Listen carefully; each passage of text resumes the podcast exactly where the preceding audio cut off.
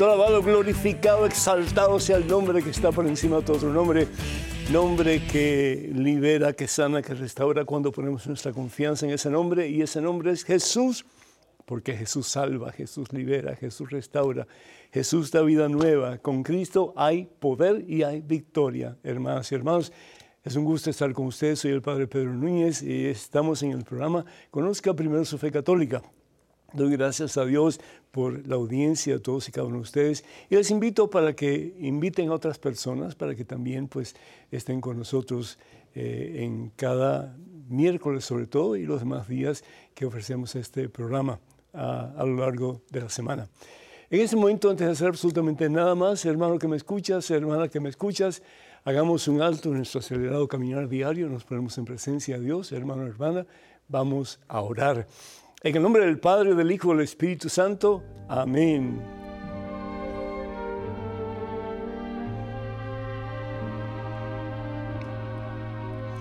Padre bueno, Padre Santo, Padre misericordioso, tu palabra dice, dejen de estar peleándose, dejen de estar lastimándose Dejen de estar eh, dividiendo la iglesia. Dejen.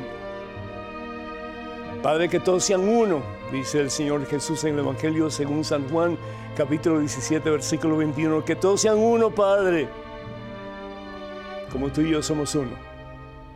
Como tú y yo somos uno, así de unidos, Señor.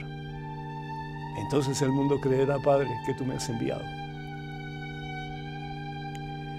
Yo respeto a los hermanos separados, tienen el derecho de irse donde quieran, pero por el amor de Dios que dejen de criticar lo que no saben que están criticando y lo que critican es antibíblico totalmente, particularmente en relación a lo que ellos llaman ídolos. Te pido Padre Santo que nos ayudes a todos para en vez de apuntar con el dedo para lastimar, para ofender, para rebajar a la otra persona. Que luchemos, oh Dios, con caridad, con amor genuino que viene de ti, para apoyarnos en el crecimiento de tu palabra, Señor. Y para hacer que tu iglesia sea de verdad signo, signo visible de tu presencia en este mundo tan herido, tan lastimado, tan vacío de ti, Señor. Obra, mi Dios, en cada uno de tus hijos, aquellos que nos llamamos católicos, cristianos y aquellos que se llaman protestantes católicos y los que se llaman evangélicos cristianos y protestantes cristianos. Ayúdanos a todos, oh Dios, a reconocer que es en la unión que de verdad tu cuerpo se fortalece tu cuerpo, Señor, que es tu iglesia, del cual tú eres la cabeza. Y que lejos de seguir jugando el juego de Satanás, que es la división, que de verdad comencemos una era nueva, una etapa nueva en la vida del cristianismo, y es que seamos uno. Como tú eres uno con el Padre y eres uno, y así deseas ser con nosotros también. Que reconozcamos, oh Dios, que todos tenemos defectos y todos tenemos caídas. Y que el único juez eres tú, Señor. Y que en vez de echarnos tierra los unos a los otros, nos edifiquemos en el amor y en la fe, para que un día haya un solo rebaño y un solo Señor. Y para que un día el nombre de Jesús todas rodillas se doblen en el cielo, en la tierra y debajo de la tierra, y toda lengua proclame que tú eres el Señor, para gloria de nuestro Padre Dios, Jesús. Obra el milagro, Señor, en nuestras vidas. Que dejemos nuestras polémicas, nuestras peleas, nuestras divisiones a un lado y que de verdad podamos crecer genuinamente en el amor. A ti la gloria, Padre Santo, en Cristo Jesús, por los siglos de los siglos. Amén, Señor. Amén. Bendito seas mi Dios. Doy gracias a Dios por todas sus felicitaciones, celebrando Uy, increíble, 75 años de vida, hermanas y hermanos. Yo creo que les dije una vez anteriormente que cuando cumplí 22 años de edad, yo me sentía tan viejo, tan viejo, y tenía solamente 22 años. Así que imagínense 72, 75 años jalando la carreta, cada día, cada momento, cada instante, solo con la gracia de Dios se puede realizar. Gracias a Dios por todos ustedes que han escrito, que han llamado para felicitar a este siervo de Dios. Que el Señor les bendiga en abundancia y que hasta el tiempo que Dios quiera, que podamos seguir juntos compartiendo la fe en ese en quien todo lo podemos y para quien todo es posible, que es Jesús el Señor. Doy gracias a Dios por ah, Soledad de Miami, Florida, que pide por su salud, la salud de Rohan, Rohan Sor, Ángel, perdón, me confundí. Sor Ángel, que el Señor bendiga a Sor Ángel y te bendiga a ti también, mi hija, y a toda tu familia. Abel de Chihuahua, México, le da las gracias al Padre por su programa y compró los libros a través de una de sus hijas que vive en Estados Unidos. Muchísimas gracias y ojalá que estos libros te sirvan de mucho provecho. Gabriela de Long Beach, California, eh, pido oración por sus hijos, Eduardo, y también por Melissa. Muchas bendiciones para todos ustedes. Y Eddie, de Managua, Nicaragua, le da gracias al Padre por las oraciones que él hizo por su papá. Lo conoció en Miami, en la parroquia de San Juan Bosco, y pido oración por su país, Nicaragua. Definitivamente cuenta con esas oraciones, por la iglesia perseguida, por los presos políticos y por su familia. Que el Señor los bendiga a todos en abundancia y que reine la paz y que Cristo Jesús sea Rey y María Santísima pues interceda por ese hermano país de Nicaragua y que un día de verdad haya unidad y haya paz. Pedimos por Marisol de Austin, Texas, que pide oración por su esposo, Senorino, creo que es su nombre, ¿verdad? Senorino, muchas bendiciones para él y para ti también, Miguel, para toda tu familia. Miguel, de Cabo Rojo, Puerto Rico, saluda al Padre y lo tiene en sus oraciones. Muy agradecido, necesito oraciones para poder seguir jalando la carreta hasta que Dios disponga. Julia de Salcedo, República Dominicana, pide oración por la familia ah, Almanza, por Jaime y por todos los sacerdotes del mundo entero. Le envía un abrazo a la distancia al Padre. Muy agradecido, lo recibo y muchas bendiciones para ustedes. Para ustedes.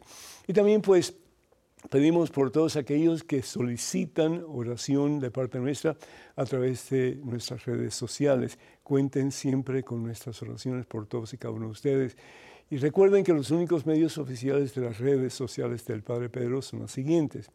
Facebook es facebook.com diagonal. Pedro Núñez y si no se han suscrito todavía a esa página, por favor háganlo porque estamos enviando regularmente pues impulsos positivos, impulsos llenos de fe que les va a ayudar en su crecimiento espiritual. Facebook.com diagonal. Pedro Núñez. Estamos también en Twitter, en Instagram y en YouTube. Por favor, comuníquense con Padre Pedro Núñez, Padre Pedro Núñez y también el correo electrónico nuestro es padrepedro arroba ewtn.com, padrepedro arroba ewtn.com y tener cuidado, please, please, please, por favor, con los perfiles falsos que piden dinero en nombre de este servidor. Eso nunca lo haríamos a través de estos medios que acabo de mencionar. Los católicos son idólatras. ¿Has oído esa expresión anteriormente? Los católicos son unos idólatras. Sálganse de ahí porque están en la iglesia equivocada cómo desafortunadamente estas personas que actúan de esta manera lo hacen sin estar conscientes del significado bíblico de lo que significa un ídolo. No conocen. Para ellos el ídolo es algo que es una imagen y todas las imágenes que tenemos en la iglesia, todas las imágenes que tenemos en nuestra casa son ídolos. Y eso es incierto, eso es una mentira, hermanas y hermanos. Eso es antibíblico total y completamente. ¿Qué es un ídolo? ¿Qué es un ídolo? ¿Un bulto? ¿Eso es un ídolo? Puede que sí, puede que no. ¿Qué es un ídolo? ¿Una imagen de la Virgen María? Puede que sí, puede que no. Es decir, depende cómo tú recibas esa imagen, lo que significa para ti. ¿Es una fotografía un ídolo? Puede que sí, puede que no. Una foto que tú tienes, un billete, no traigo mi billetera conmigo, pero todos los billetes tienen un retrato de alguien. Entonces, si para ti toda imagen es un ídolo, entonces por favor da todos tus billetes a una persona pobre para que pueda tener algo de comer. Es decir, o, vamos a decir que toda imagen es un ídolo, o decimos que algunas imágenes son ídolos y otras no. ¿Y quién tiene el conocimiento y la autoridad para decir esto es un ídolo y esto no es un ídolo? ¿Qué es lo que dice la palabra de Dios? Si nosotros vamos, para comenzar, en, el libro del Éxodo capítulo 20, vamos a ir al versículo 5 y aquí es donde sacan sobre todo la idea de que nosotros al tener imágenes tenemos ídolos. Dice así, no te harás estatua ni imagen alguna de lo que hay arriba en el cielo, abajo en la tierra y en las aguas debajo de la tierra. No te postres ante esos dioses, ante esos dioses ni les sirvas, porque yo tu Dios es un Dios celoso. ¿De qué Dios está hablando? Está hablando el Señor particularmente acerca de los dioses que existían en el tiempo de Moisés, en el tiempo de Abraham. ¿Y cuáles son sus dioses? Sus dioses particularmente eran los dioses del área de Mesopotamia. ¿sí? Eh, el dios Baal y toda su, serie de, de, dioses falsos que realmente pues nada que ver con el único verdadero Dios.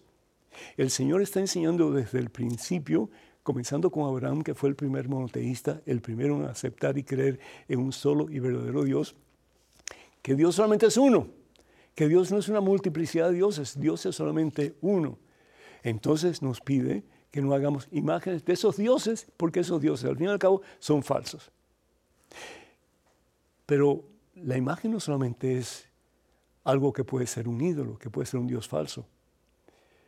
¿Eres tú idólatra, sí o no? Pregunta. ¿Eres un idólatra, sí o no? Y la respuesta es sí, todos nosotros somos idólatras. ¿Por qué? Porque el pecado es nuestro más grande ídolo. Y cada vez que tú y yo pecamos, le damos la espalda a Dios y le damos el corazón a Satanás. Tan sencillo como eso. Lo que toma el lugar de Dios en nuestra vida, eso es un ídolo. Así que pregúntale a un hermano protestante, un hermano evangélico, si ellos son idólatras. Y te vas a decir, no, no, no. Y le vas a tener que decir, sí, sí, sí. ¿Por qué? Porque todo lo que reemplace a Dios es un ídolo. Todo lo que nos hace darle la espalda a Dios y darle el corazón al mundo es un ídolo. Y no me digan que ninguno de ellos ha pecado, porque el que dice que no ha pecado, dice San Juan en su carta, es un mentiroso. Porque todos hemos pecado, dice San Pablo, y todos nos hemos apartado de la gracia de Dios. El Señor Jesús bien nos exhorta a tener nuestras ideas bien claras en relación a lo que es de Dios y lo que no es de Dios. Y el Señor Jesús, sobre todo en el Evangelio según San Mateo capítulo 7, habla de solo dos caminos. El camino de la salvación y el camino de la perdición. Y nos exhorta, nos anima para que caminemos en el camino de la salvación y ¿Qué es el camino a la salvación? Al fin y al cabo es Jesucristo. Yo soy el camino, yo soy la verdad, yo soy la vida. Nadie va al Padre sino a través de mí. ¿Y cuál es el camino a la perdición? Ah, pues yo le voy a la espalda a Dios y voy a hacer lo que a mí me da la gana. Eso que me sirva de ídolo para yo satisfacer mis deseos, mis necesidades. Sin embargo, no estoy consciente de lo mucho que me puedo herir, que de hecho me hiero y que puedo herir a las demás personas. Cada cosa que toma el lugar de Dios en nuestra vida es un ídolo, es un Dios falso. Para algunos puede ser el dinero, para otros puede ser la lujuria, para otros puede ser el chisme, para otros puede ser la crítica ofensiva, para otros puede ser mm, pues, eh, el, lastimar a otros, su reputación, en fin, ¿verdad? Hay miles y miles de ídolos que muchas veces se interponen en nuestra relación con Dios y nos apartan de Dios. Se convierten en dioses falsos, los cuales seguimos y seguimos y seguimos hasta que por gracia de Dios comenzamos a regresar a Dios como el Hijo pródigo.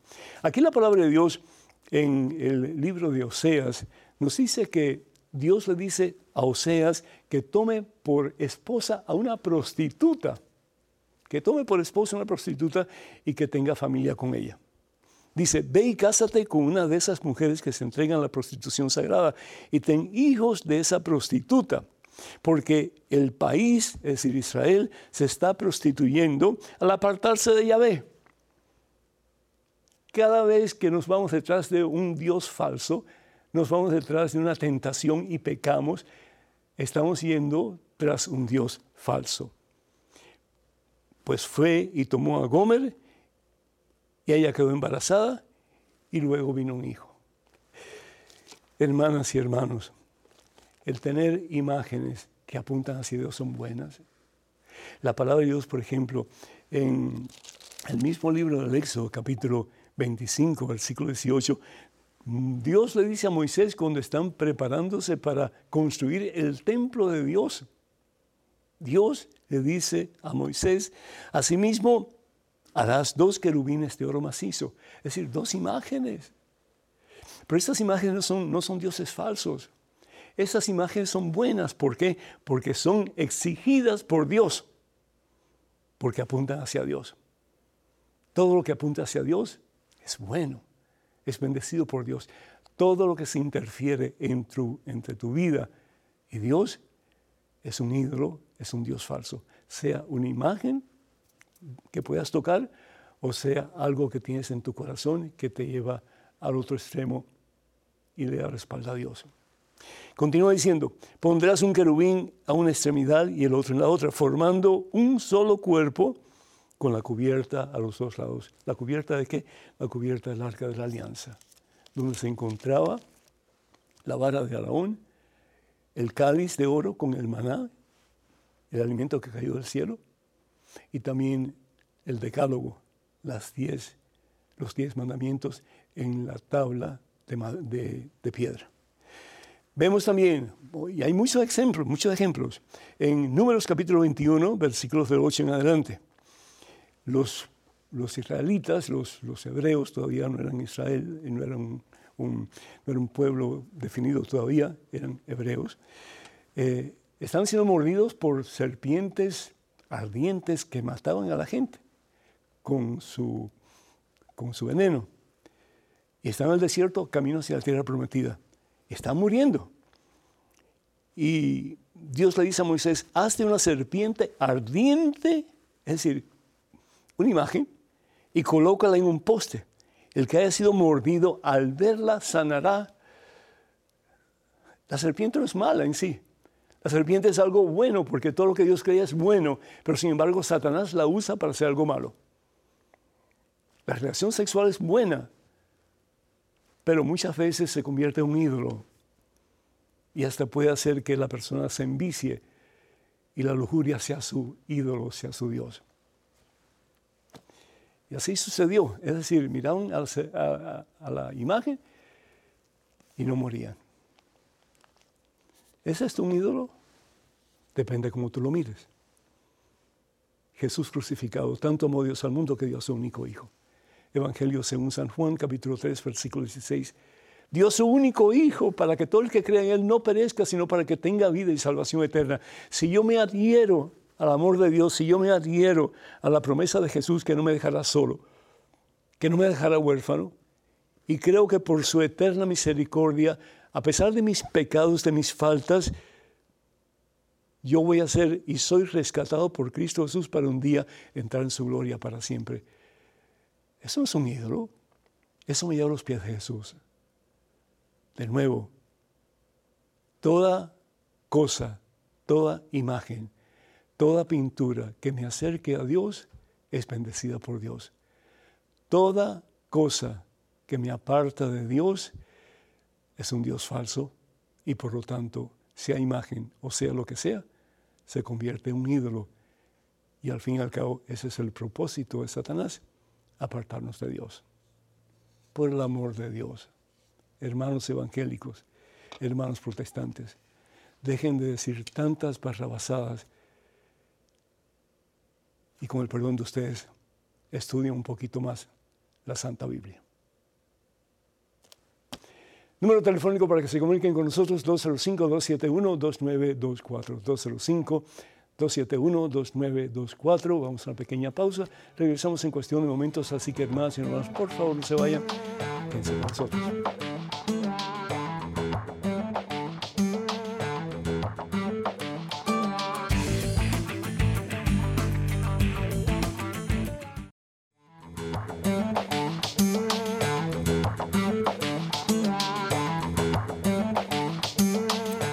Al Rey de Reyes, gloria al Señor de Señores. Vamos entonces a ir con el primer correo del día de hoy. Así que adelante con la pregunta, por favor. Padre Pedro, que Dios lo bendiga. Quisiera preguntarle qué significa cuando se habla de los siete sellos en el Apocalipsis 6, 1 al 7. Muchas gracias. Enushka, desde Venezuela. Que Dios te bendiga, mija. Pues qué bueno que estés leyendo la Santa Biblia. Me alegro muchísimo. Felicidades. Y nosotros vamos al libro del Apocalipsis en el capítulo 6, ahí habla de los siete sellos. El libro del Apocalipsis y la palabra Apocalipsis significa revelación y supuestamente fue escrito por el apóstol Juan en la isla de Patmos, eh, muy cerca del litoral de Grecia. El caso es que estos sellos significan la historia, la historia los primeros cuatro sellos hablan en relación a cuatro caballos. Si nosotros vamos de nuevo al libro de Apocalipsis, dice en el versículo 2, apareció un caballo blanco, un caballo blanco, el que montaba tenía un arco y le dieron una corona y partió como vencedor para vencer. Tenemos que estar conscientes de que el libro de Apocalipsis utiliza muchos símbolos ¿Por qué? Porque el escritor del libro de Apocalipsis quería estar seguro de que entendieran los cristianos, pero nadie más. ¿Quién es este vencedor que va en ese cabello blanco para vencer con esa corona? Jesucristo, la palabra de Dios. La palabra de Dios.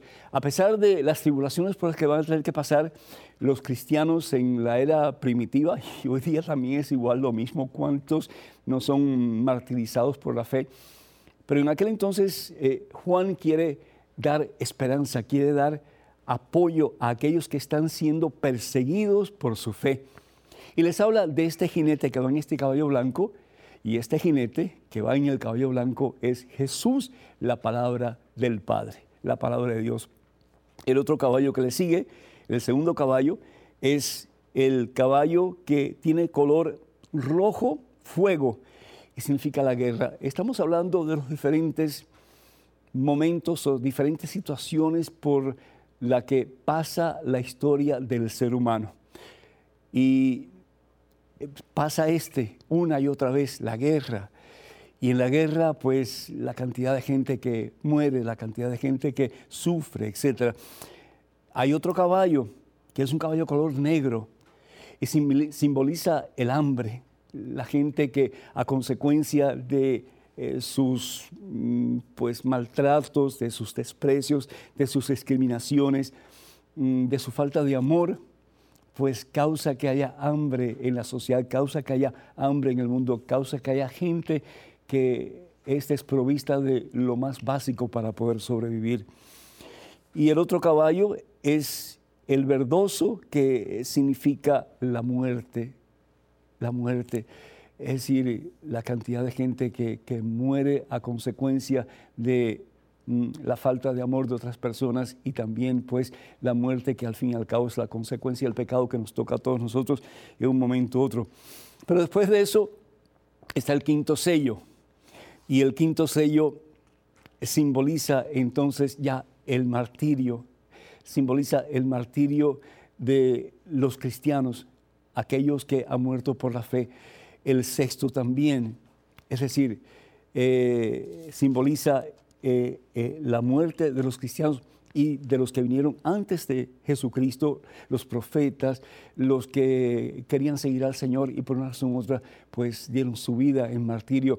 Pero el sexto sello, al fin y al cabo, lo que habla es de esa victoria que trae consigo el jinete y el caballo blanco, que es la palabra de Dios y que si nosotros nos adherimos a esa palabra, a pesar de los problemas y dificultades y aún de la misma muerte, nuestra será la victoria final. Eso es precisamente lo que significan los, siete, los seis sellos, perdón, que el único que los puede abrir y descifrar es el dueño de la historia, que es el mismo Jesucristo nuestro Señor.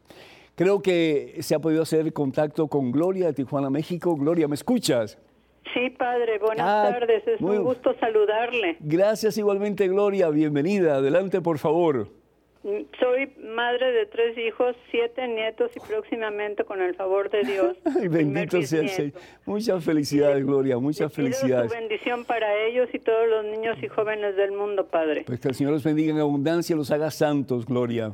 Mi pregunta es, Padre, todos los días rezo el Santo Rosario. Felicidades. Al llegar a la letanía dice, Torre de Marfil. ¿A qué se refiere? A la Virgen María. Eh, todas estas, ah, todos estos títulos o todas estas, eh, todos estos elogios son dirigidos a nuestra Santísima Madre. ¿Y por qué torre de marfil? Porque el marfil es un elemento muy fuerte, es un material muy fuerte, está hecho de, al fin y al cabo, de el colmillo de un elefante, ¿no es cierto? Y no solamente es fuerte, pero es hermoso, es precioso. Entonces, María, en su fortaleza como discípula de Dios, como eh, sierva de Jesucristo, es fuerte, está llena del Espíritu Santo. Nos dice la palabra de Dios que cuando María va a visitar a su prima Isabel, ¿qué es lo que siente Isabel en su ser? La plenitud del Espíritu Santo, se llena del Espíritu Santo porque es lo que da María. Uno da lo que uno tiene. Y María es fuerte porque está llena de Dios, es la llena de gracia, es decir, la llena de la vida de Dios, la llena del Espíritu Santo. Y por lo tanto da lo que ya tiene, da presencia de Dios, da amor de Dios, da Espíritu Santo. Entonces María es fuerte como un marfil. El marfil es bien fuerte. Imagínense los colmillos que utiliza el elefante para poder sobrevivir en su, en su ambiente. Y María es hermosa. ¿Por qué? Porque una persona a medida que se llena de Dios, esa persona va siendo más hermosa, se ve radiante, se ve diferente a las demás personas que tal vez pues están tristes o agobiadas o eh, con el peso de sus problemas sobre sus espaldas, etc. María tenía muchos problemas, María tenía muchas tribulaciones y la más terrible de todas, ver a su hijo clavado en una cruz en el Calvario. Pero a pesar de todo, María era como la torre de marfil. No solamente se mantenía fuerte, pero se mantenía radiante porque de ella irradiaba la misma presencia de Dios. Gracias por tu pregunta. Tenemos en estos momentos un correo electrónico. Adelante, por favor. Padre Pedro, espero esté bien en todos los aspectos de su vida. Quisiera me ilustre sobre esta frase dada a Santa Faustina. No se deje guiar por el sentimiento, porque no siempre está bajo tu control. Mm. Todo el mérito radica en la voluntad. Gracias. Zuleika Núñez. Ah, prima, ¿cómo estás? No, estoy jugando. No, no te conozco, no tengo el gusto, pero tienes el mismo apellido que este servidor. Pues lo que está diciendo Sor Faustina es realmente lo que dice aquí la palabra de Dios. Romanos capítulo 12, versículos del 14 hasta el 21. Vamos a ver un momentito aquí si encontramos el pasaje. Romanos capítulo 12, versículos del 14 al 21. ¿Y qué es lo que dice el Señor? Es decir, eh, los sentimientos, si los vamos a guiar por esos sentimientos, a veces los sentimientos, aunque no tienen moral, porque los sentimientos no son ni buenos ni malos, es lo que hacemos con ellos. Yo puedo estar enojado, pero el que esté enojado mm, no es un pecado. Ahora, si yo en mi enojo le doy un, garrotazo a alguien por la cabeza, pues sí, estoy haciendo algo muy mal hecho, ¿no es cierto? Entonces, lo que está diciendo Sor Faustina es que no nos dejemos llevar por los sentimientos, sobre todo si queremos hacer algún daño, que lo que importa al fin y al cabo es la voluntad, la voluntad.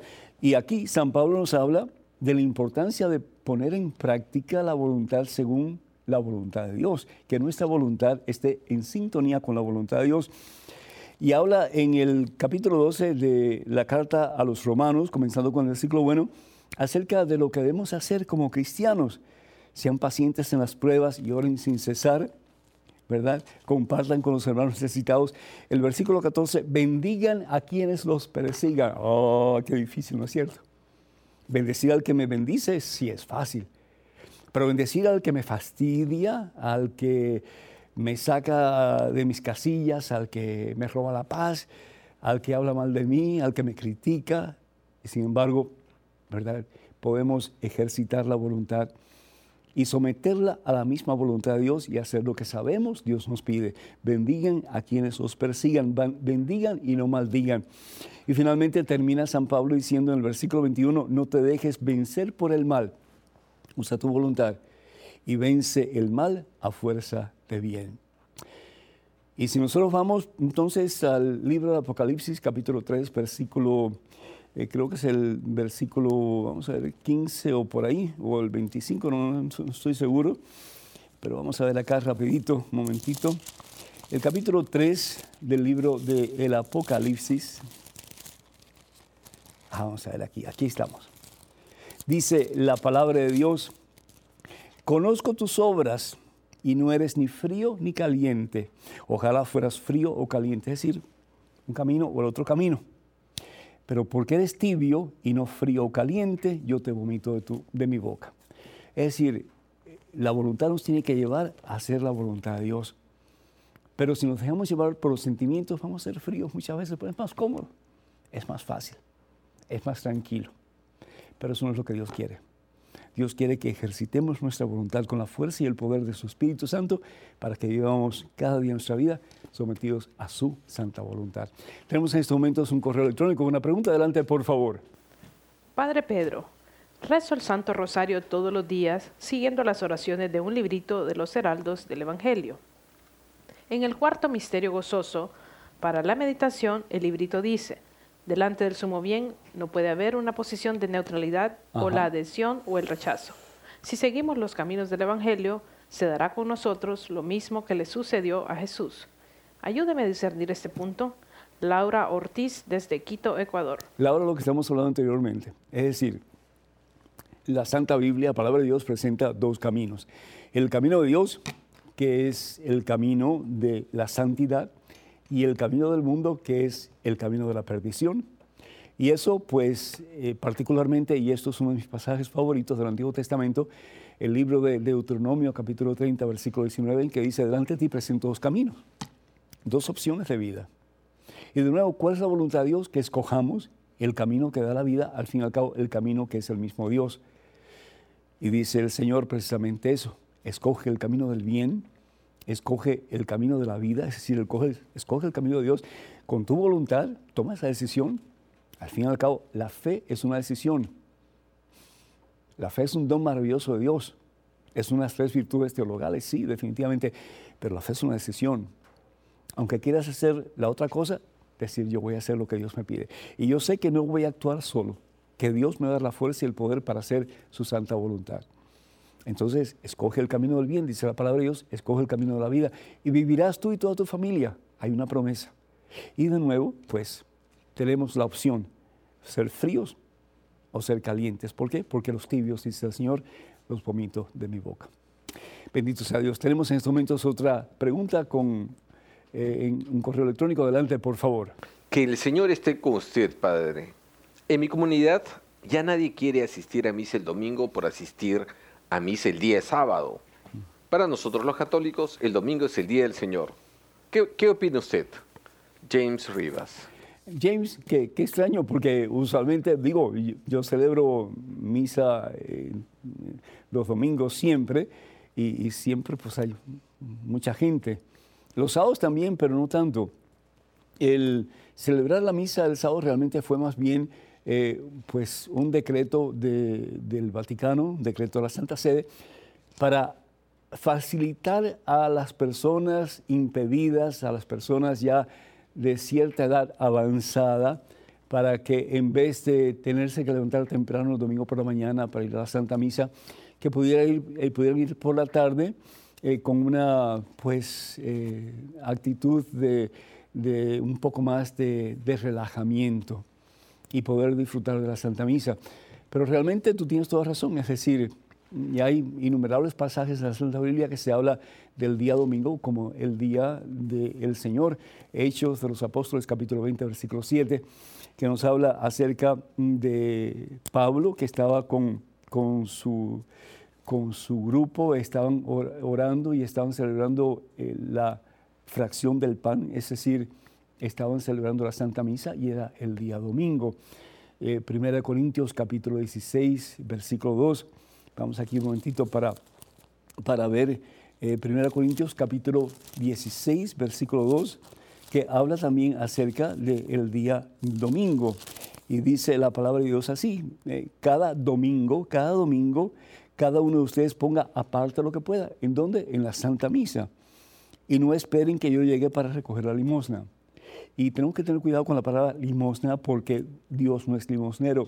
En la Santa Biblia cuando se habla de limosna se habla de una ofrenda, pero responsablemente dada, no cualquier cosa. No echar unas monedas ahí porque para salir del paso o un billete y enrollado todo haciendo un muñequito, cosas así. No, a Dios no se le trata así, hermanos. Dios merece respeto, Dios merece reverencia. Dios merece que todo lo que hagamos por Él lo hagamos con reverencia y lo hagamos con excelencia también. Entonces, hay muchísimos pasajes en la Santa Biblia que habla de la importancia del el día domingo. Es el día del Señor. La palabra domingo significa precisamente eso, día del Señor. Y es el día en que debemos de congregarnos como comunidad de creyentes para celebrar la Santa Eucaristía, la Santa Misa, para escuchar la palabra de Dios y recibir al Señor Jesús en la Santa Comunión. Eh, tienes toda razón de inquietarte, de preocuparte.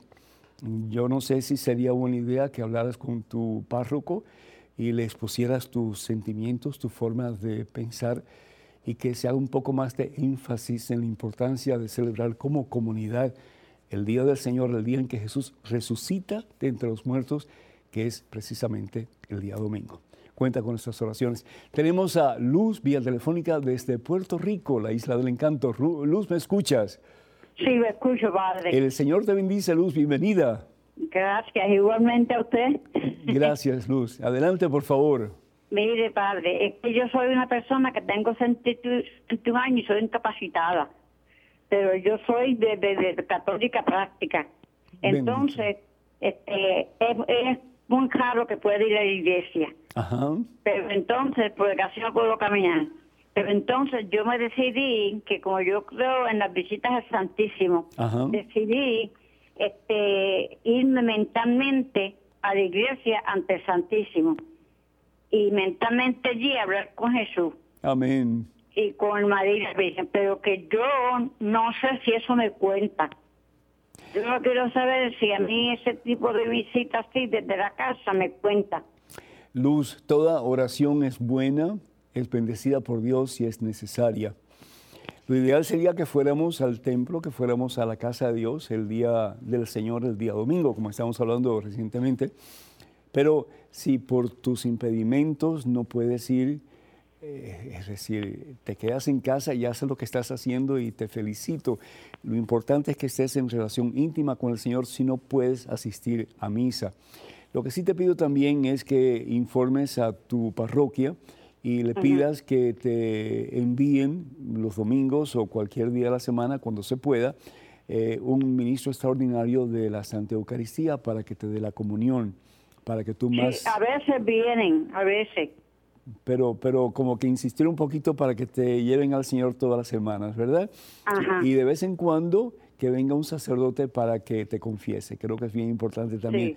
Entonces sigue, sigue así, sigue así, Luz. Estás muy bien, que Dios te bendiga y muchas felicitaciones, ¿sí? Muchísimas gracias, Padre. Dios te haga santa. Amén. Igualmente, adiós. Gracias, mija. Bendito sea Dios. Hermanas y hermanos, el teléfono, número telefónico para que nos llamen en Estados Unidos y en todo el mundo entero es el 205-271-2924.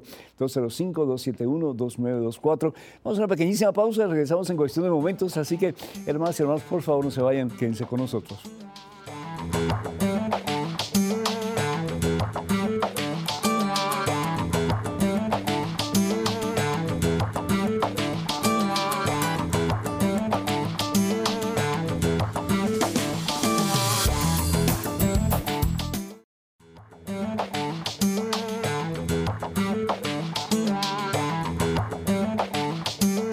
Bendito, alabado, glorificado sea el santo nombre de Jesús, hermanos y hermanos. Qué alegría estar con ustedes, de veras que sí, a través de estas ondas televisivas. Doy gracias a Dios por todos y cada uno de ustedes. Soy el Padre Pedro Núñez y bienvenidos a este segmento de Conozca Primero su Fe Católica.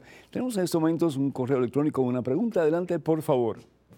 Padre Pedro, estoy aprendiendo acupuntura Quizás no trabaje con agujas, pero sí con presión de los dedos, ya que regula las energías que por motivos uno va cargando y ocasiona dolencias, enfermedades, etc.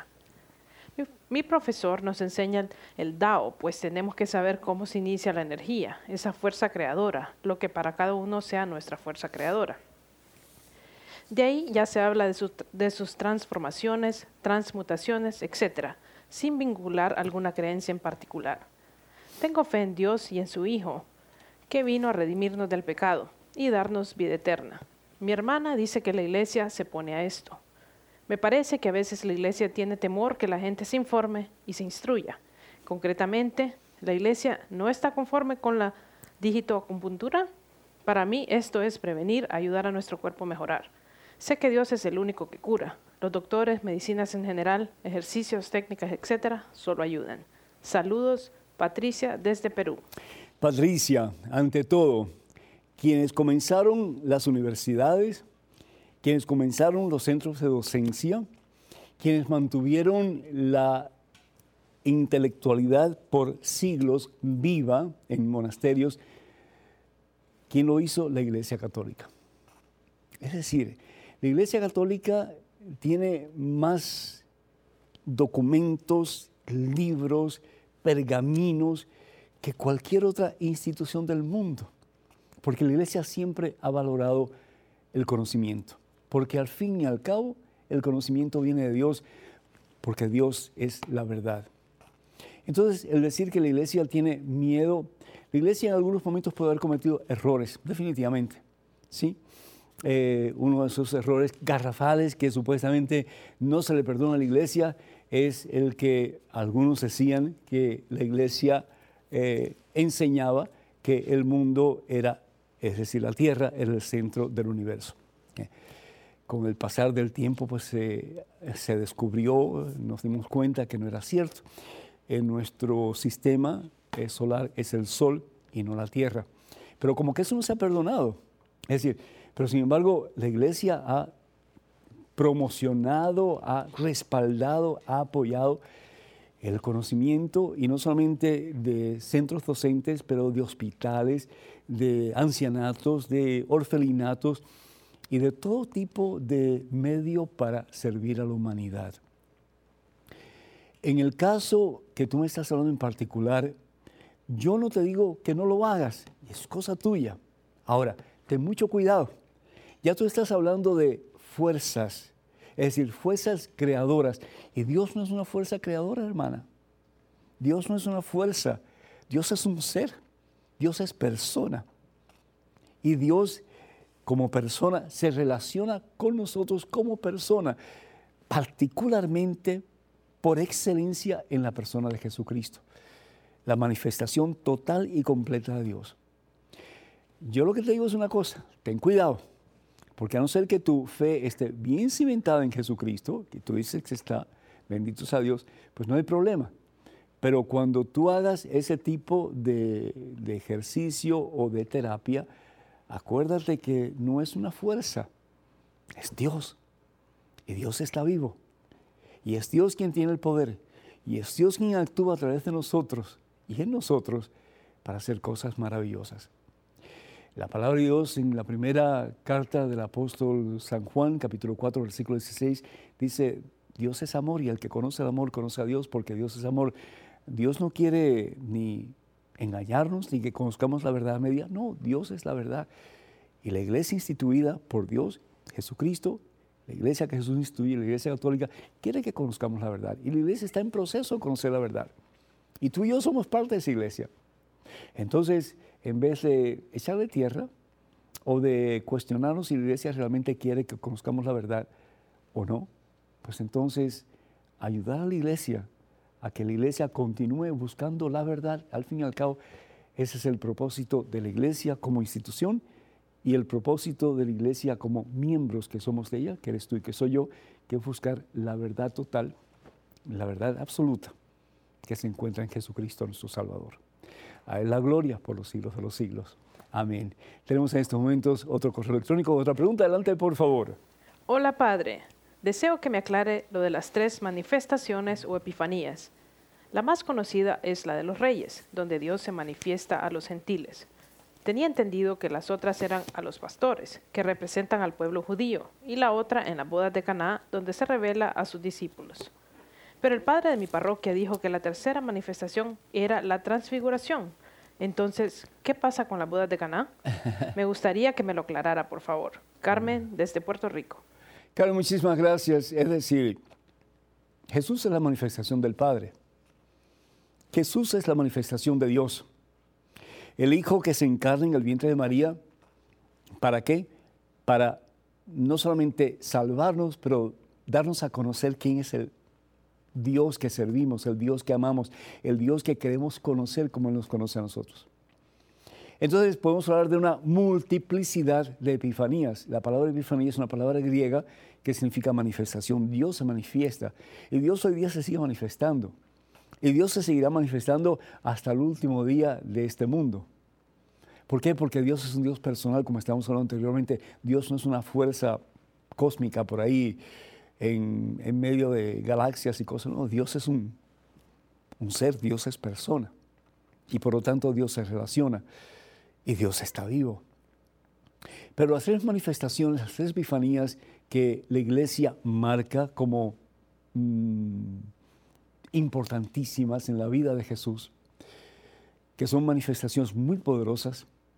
La primera es a los magos de Oriente, definitivamente el Evangelio según San Mateo, capítulo 2, versículos del 1 al 12, en que Dios se manifiesta ya no a el pueblo escogido, el pueblo de Dios, los israelitas, pero se manifiesta a los paganos, se manifiesta a los gentiles. ¿Por qué? Porque Dios quiere que todos nos salvemos. Yo estaba hablando el otro día con un muchacho que pertenece a otra iglesia no católica y decía, no, pero el número salvados son los escogidos por Dios. Un Tito, Dios quiere que todos nos salvemos. Y no hay salvación fuera de Jesucristo, como dice Hechos los Apóstoles capítulo 4. Pero Dios quiere que todos nos salvemos. Si no, el sacrificio de Jesús en la cruz, en el Calvario, sería ilógico en relación a las personas que nunca van a alcanzar la salvación porque Dios no quiere que se salven. Eso es ilógico. Y es contrario a lo que Dios es, que es eternamente misericordioso. Entonces la primera manifestación, la primera epifanía que la iglesia eh, reconoce como tal es la manifestación, la epifanía a los magos de Oriente. La segunda es la manifestación o la epifanía a Juan el Bautista. Y esto lo encontramos en, el, en el Evangelio según San Juan, en el capítulo 1, versículo 29. Evangelio según San Juan, capítulo 1, versículo 29, dice la palabra de Dios. Al día siguiente, Juan vio a Jesús, vio a Jesús, que venía a su encuentro. Jesús venía al encuentro de Juan. Fíjense, no es Juan quien viene al encuentro de Jesús, es Jesús quien se manifiesta a Juan. Y dice Juan, Juan exclama, dice, ahí viene el Cordero de Dios, el que quita el pecado del mundo. Se llena de la sabiduría de Dios al experimentar la epifanía de Jesús en la vida de Juan. Y el tercero, pues tienes toda razón, Juan capítulo 2, versículo 10. Juan capítulo 2, versículo 10, las bodas de Caná, es el tercero cuando dice la palabra de Dios, vamos al 11 y sí, vamos al 11 en vez de, eh, bueno, vamos al 10 y después al 11. Cuando Jesús cambia agua en el mejor de los vinos. Y en el versículo 11 dice la palabra de Dios, esta señal milagrosa fue la primera que hizo Jesús en Caná de Galilea. Así manifestó, así se dio a conocer, así experimenta los discípulos la epifanía de Jesús, sí manifestó su gloria y sus discípulos creyeron en él. Yo estoy convencido de que el sacerdote que te dijo el, del monte Tabor, él tiene toda razón, es decir, la manifestación de la gloria de Dios. Pero los tres momentos en que la iglesia enfatiza la epifanía de Jesús o la manifestación de Jesús son esos tres que acabamos de compartir. Y benditos a Dios, hermanos y hermanos, así vamos dando conclusión al programa de hoy.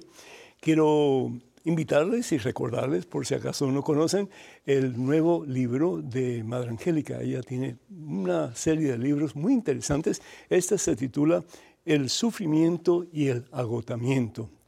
Así que se los recomendamos. Están en el catálogo religioso de WTN. También en ese catálogo religioso de WTN tenemos eh, libros de este servidor, como Conozca más su fe católica, ya está disponible en ese catálogo religioso y todas las publicaciones que Dios me ha permitido realizar, como Conozca primero su fe católica, cuántas iglesias fundó Jesús, 150 historias que cambiarán tu vida y promesas bíblicas para tiempos difíciles. Pueden adquirirlos llamando al número telefónico, simplemente recibir información 205-795-5814. Repito, 205-795-5814.